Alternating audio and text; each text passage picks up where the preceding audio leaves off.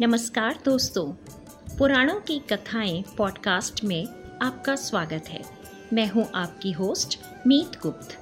आज दूसरे अवतार की कथा इंडिया बुक हाउस द्वारा प्रकाशित पुस्तक अमर चित्र कथा पर आधारित है।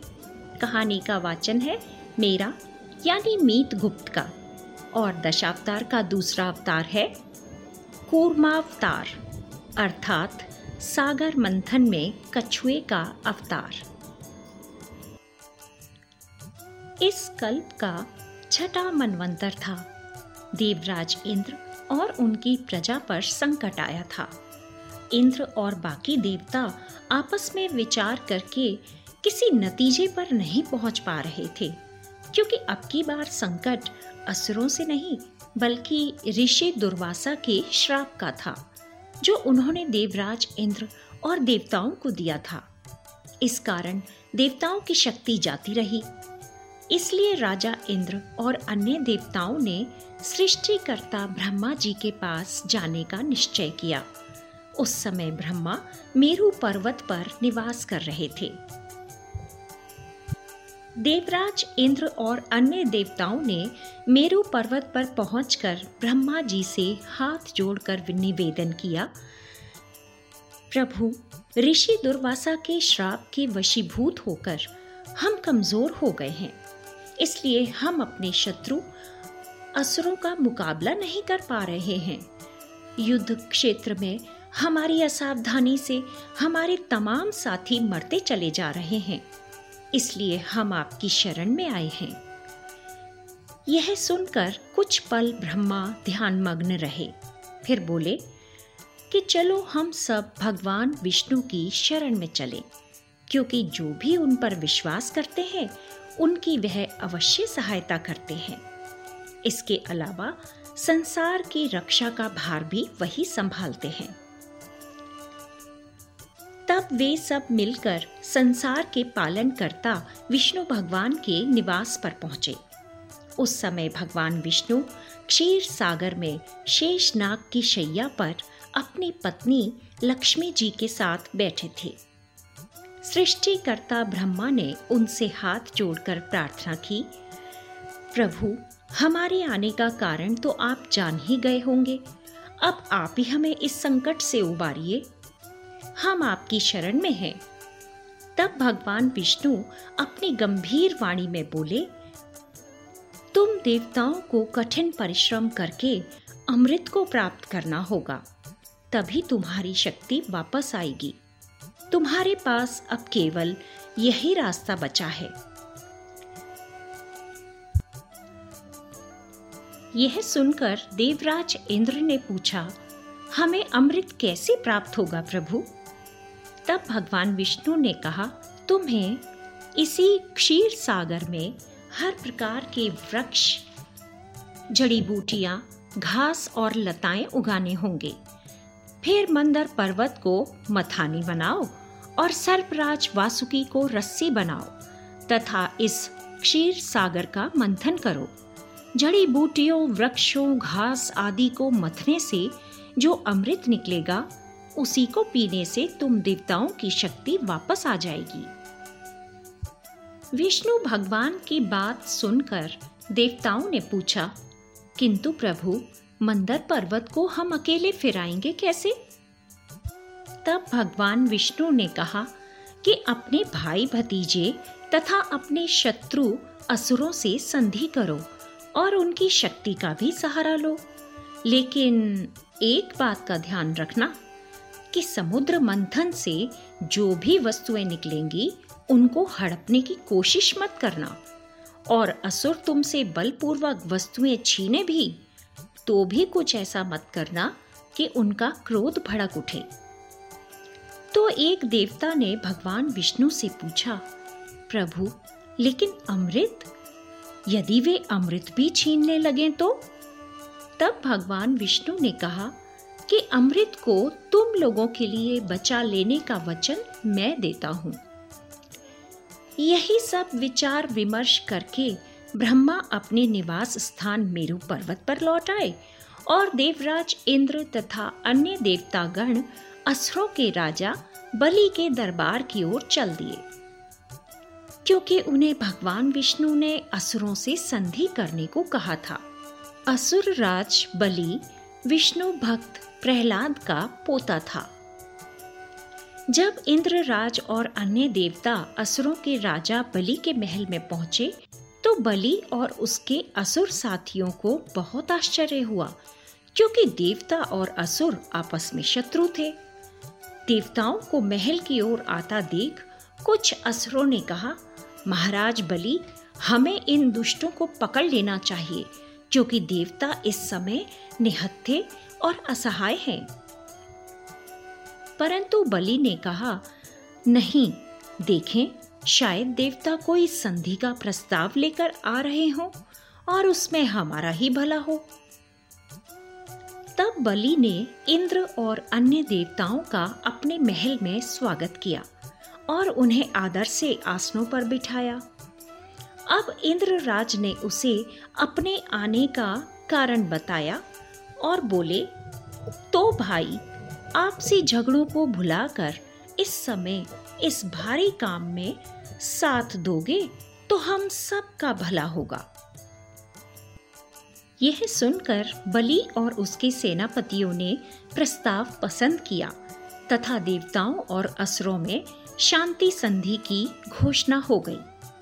बलि ने कहा, इंद्र, तुम अपनी सेना संगठित करो, मैं अपनी सेना एकत्र करता हूँ। अब हमें तुरंत कार्य प्रारंभ कर देना चाहिए। थोड़ी ही देर बाद अपनी अपनी सेना के साथ इंद्र और बलि मंदर पर्वत को उखाड़ने में लग गए। जब पर्वत उखड़ गया तो सभी ने मिलकर मंदर पर्वत को हाथों से उठा लिया और उसे लेकर क्षीर सागर की ओर चले। लेकिन अभी वे सब आधी दूर ही पहुँच पाए थे कि देवता और असुर हिम्मत हारने लगे। वे सब घबरा कर चिल्लाने लगे कि हमारी तो बाहें ही उखड़ जाएँगी। ऐसे पागलपन के प्रस्ताव पर हम राज़ी ही क्यों हुए? इतना कहते कहते ही विशाल मंदर पर्वत भर भरा कर गिर गया। तमाम असुर और देवता उसके नीचे कुचलकर मर गए। यह सब देखकर देवराज इंद्र घबराने लगे और भगवान विष्णु से मन में प्रार्थना करने लगे कि हे प्रभु, अब हम क्या करें? हमारी सहायता को आओ प्रभु, नहीं तो हम बर्बाद हो जाएँगे। उसी समय भगवान विष्णु अपने वाहन गरुड़ पर बैठकर वहाँ आ गए। भगवान विष्णु ने एक दृष्टि डालकर ही देवताओं और असुरों को भला चंगा कर दिया। तब उन्होंने मंदर पर्वत को गरुड़ की पीठ पर रखा और समुद्र तट की ओर उड़ चले। उनके पीछे पीछे देवता और असुर भी भाग चले। मंदर पर्वत को सावधानी से समुद्र में स्थापित कर विष्णु भगवान गरुड़ से बोले, गरुड़, तुम तो सांपों के राजा वासुकी के पुराने बैरी हो। इसलिए वह तुम्हें देखकर यहाँ नहीं आएगा। तो प्रिय गरुड़ तुम इस समय यहाँ से चले जाओ।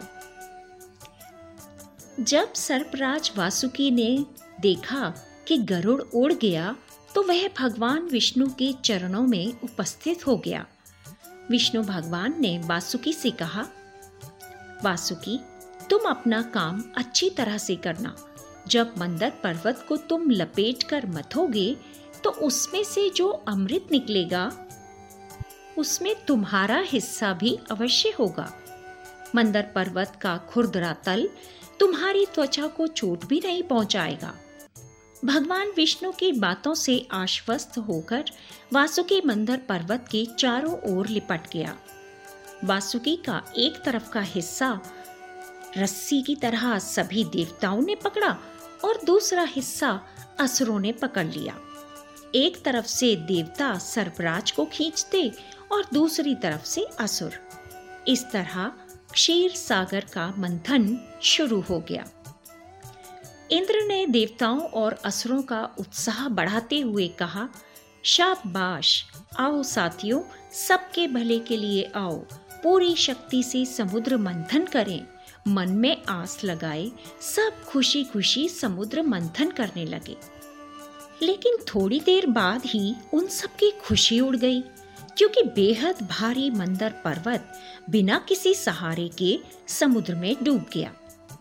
बेचारे थके हुए देवता और असुर कहने लगे, क्या अब हमें अमृत कभी नहीं मिलेगा?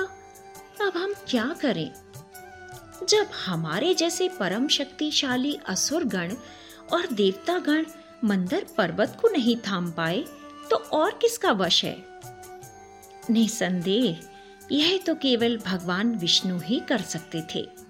उन्होंने एक बहुत विशालकाय कछुए का वेश धारण किया और समुद्र में गोता लगा गए उन्होंने मंदर पर्वत को अपनी पीठ पर रखकर समुद्र की लहरों पर ऊँचा उठा दिया। यह देखकर देवता और असुर आश्चर्यचकित रह गए और बोले, प्रभु ने फिर हमारी सहायता की। देवता तथा असुर अब मंदर पर्वत को, जो विशाल काय कछुए, यानी भगवान विष्णु की पीठ पर रखा था, मथते गए मथते गए। पर सब बेकार। शक्तिशाली मंथन के बाद अमृत की जगह सबसे पहले समुद्र की सारी गंदगी के निचोड़ के रूप में विष हलाहल प्रकट हुआ। उसके विशैली वायु से देवताओं और असुरों का दम घुटने लगा। कुछ असुर शिथिल होते हुए बोले कि हमारे सारे अंग सुन्न पड़ रहे हैं। कोई कोई देवतागण तो सांस भी नहीं ले पा रहे थे। और कुछ की आँखों की रोशनी जाती मालूम पड़ रही थी। इस सबसे हताश होकर देवराज इंद्र व कई देवता कैलाश पर्वत पर भगवान शिव के पास दौड़े गए। और उन्हें अपनी व्यथा बताई। भगवान शिव पार्वती जी के साथ कैलाश पर्वत पर आसीन थे। उन्होंने कहा, धीरज रखो, घबराओ मत, विष मैं पी लूँगा। तब भगवान शिव क्षीर सागर पहुँचे और विष को अपनी अंजलि में भरकर उसे पी गए। जैसे ही विष से पीछा छूटा तो देवता और असुर फिर से सागर मंथन करने लगे। जैसे जैसे वे मंथन करते जाते, बहुत से अमूल्य रत्न व चीज़ें समुद्र की लहरों पर उठाते। कुछ देर बाद अचानक कोई पुरुष सागर से प्रकट हुआ। ये थे धनवंतरी। उनके हाथ में अमृतत्व प्रदान करने वाला अमृत कलश था। यह देखकर अपना दायित्व भूलकर असुरों ने केवल अपने लिए वह कलश धनवंतरी से हड़प लिया। अमृत पीने के लिए सारे असुर पहले मैं पहले मैं कहते हुए एक दूसरे से लड़ने लगे। बेचारे देवतागण ठगे से खड़े असुरों को देख रहे थे, पर उन्होंने विष्णु भगवान को वचन दिया था कि असुरों की ज्यादती का भी वे विरोध नहीं करेंगे। इसलिए वे सब चुपचाप खड़े थे। इस बात से भगवान विष्णु प्रसन्न हुए और सागर पर प्रकट होकर देवताओं से बोले, निराश मत होना देवताओं। अमृत के लालच ने असरों में आपस में फूट डाल दी है। अब मैं उन पर अपना मंत्र फेंकता हूँ और अमृत तुम्हें देता हूँ। यह कहकर भगवान विष्णु ने एक मोहिनी स्त्री का रूप धारण किया। ऐसी अनोखी सुंदरी जो कभी किसी ने भी देखी ही नहीं थी। वह असुरों की ओर चली। मोहिनी को देखकर असुर बेकाबू हो गए क्योंकि उसका रूप चकाचौंध करने वाला था। उस मोहिनी के रूप से बोराए असुरों ने अमृत का कलश उसे सौंप दिया। असुरों ने मोहिनी से कहा, हे सुंदरी, हम आपस में लड़ मर रहे हैं। तुम कृपा करके यह अमृत हम सबको बांट दो तो हमारा झगड़ा समाप्त हो। मोहिनी अमृत कलश लेकर असुरों से बोली, अगर आप लोग मेरी किसी भी बात में आनाकानी न करने का वचन दें, तभी मैं ये काम करूँगी। असुरों को तो पता ही नहीं था कि वह मोहिनी कौन है। इसलिए वे एकदम राज़ी हो गए। तब मोहिनी बोली, जाओ, सब लोग स्नान करके मुख्य सभा मंडप में समुद्र के तट पर एकत्र हो जाओ। एक पंक्ति में असुर बैठेंगे और दूसरी पंक्ति में देवतागण। जब सब पंक्ति में बैठ गए तो मोहिनी ने पहले देवताओं को अमृत बांटना शुरू कर दिया। अब असुरों को यह सब अखरने लगा।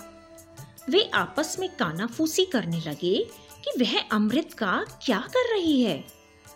लेकिन वे मोहिनी से कुछ कह नहीं पा रहे थे, क्योंकि उन्होंने किसी बात में आनाकानी न करने का वचन दिया था। एक असुर बोला, वह औरत है, हम उसके साथ झगड़ा कैसे करें? असुर अभी यही सब सोच रहे थे कि तब तक मोहिनी देवताओं की पंक्ति के आखिरी छोर तक पहुँच गई थी और सारा अमृत समाप्त हो गया था। मोहिनी स्त्री के रूप में भगवान विष्णु ने सोचा अच्छा हुआ कि अमृत एक बूंद भी नहीं बचा। स्वभाव से ही उद्दंड असुरों को अमृत पिलाकर अमर बनाना कोई बुद्धिमानी नहीं होगी। और तब सारे असुर आश्चर्यचकित रह गए जब मोहिनी की जगह विष्णु भगवान अपने असली स्वरूप में प्रकट हो गए। उन्हें देखकर सारे असुर क्रोध से भर गए और बोले, ये तो भगवान विष्णु है, इन्होंने हमें ठग लिया है। असुरों ने चिल्लाकर उनसे पूछा, हमारे हिस्से का अमृत कहाँ है? किंतु जवाब में विष्णु भगवान केवल मुस्कुराते रहे। और गरुड़ पर सवार होकर ऊँचे आकाश में उड़ गए। तब क्रोधातुर असुरों ने देवताओं पर आक्रमण कर दिया। असुर गण गुस्से से चिल्लाते हुए हाथों में तलवारें, कटारें और भालों आदि से देवताओं से लड़ने लगे। देवता गण भी कहने लगे कि, प्रभु हमारे साथ हैं। अब हमने अमृत भी पी लिया है। हम असुरों को मार भगाएँगे। उस दिन क्षीर सागर के तट पर जो देव असुर संग्राम हुआ, वह बड़ा भयानक था। किंतु भीषण बार झेलने के बाद भी इंद्रराज ने आखिर अपने वज्र की मार से असुरों को परास्त कर ही दिया। सभी असुर, कृपा करो, भागो और दया करो कहते हुए वहाँ से भागने लगे। उधर ब्रह्मा ने नारद मुनि को बुलाया। और बोले, देखो नारद, इंद्र अमृत पीकर अमर हो गया है। उस पर लक्ष्मी भी कृपालु है। अपनी संपूर्ण शक्ति और वैभव उसने पुनः प्राप्त कर लिया है। असुरों का मनोबल बिल्कुल टूट गया है। आप इंद्रराज से जाकर कहिए कि अब दमन चक्र रोक दें। तब नारद ने इंद्र को ब्रह्मा जी का संदेश सुनाया। संदेश सुनकर इंद्र ने कहा हाँ बूढ़े बाबा ठीक ही कहते हैं। अब हमें अपने राज्य में लौट चलना चाहिए। इस प्रकार जो लोग भले स्वभाव के थे और प्रभु में विश्वास करते थे, उन्हें प्रभु ने उनका खोया हुआ वैभव दिला दिया। तथा जो उद्वंड स्वभाव के और प्रभु की महिमा में विश्वास न करने वाले थे, उन्हें दंड भुगतना पड़ा। तो दोस्तों, अभी आप सुन रहे थे पौराणिक कथा कूर्मावतार। वाचन था मीत गुप्त का। इस कहानी में अमृत पाने के लिए देवता और असुर कठिन परिश्रम करते हैं। इसी तरह हमें भी अपने जीवन के लक्ष्य को पाने के लिए कठिन मेहनत करनी चाहिए। तभी अमृत रूपी लक्ष्य प्राप्त होगा। इस कथा में भगवान विष्णु देवताओं को सलाह देते हैं कि विजय पाने के लिए अपने शत्रुओं से भी संधि करो। दोस्तों, जिस तरह देवता असुर अपनी लड़ाई झगड़े भूलकर एक हो गए, उसी तरह किसी बाहरी शत्रु को परास्त करने के लिए हम सब देशवासियों को भी एक रहना चाहिए। जब जब भली प्रकृति के लोग प्रभु को सहायता के लिए पुकारते हैं तो भगवान उनकी सहायता अवश्य करते हैं। बशर्ते मेहनत हमें ही करनी पड़ेगी। इस कहानी से ये भी सीख मिलती है कि मनुष्य को लालच में नहीं पड़ना चाहिए, वरना असुरों की तरह ही वह ठगा जाता है। इसलिए किसी ने सही कहा है कि अपने मरने पर ही स्वर्ग दिखाई देता है, यानी खुद मेहनत करके ही सुख मिलता है। तो दोस्तों, देखा आपने भगवान के एक अवतार ने हमें कितनी सीख दी है? और इस कथा में कूर्मा अवतार ने असुरों को अमृत नहीं पीने दिया ताकि वे अमर न हो सकें। इन शिक्षाओं को अपने जीवन में उतार कर ही हम परम सुख पा सकते हैं। आशा है आपने कहानी पसंद की होगी तो प्लीज़ अपने कमेंट्स भी मुझे भेजिए। और इस पॉडकास्ट को लाइक शेयर सब्सक्राइब और फॉलो ज़रूर करें। धन्यवाद।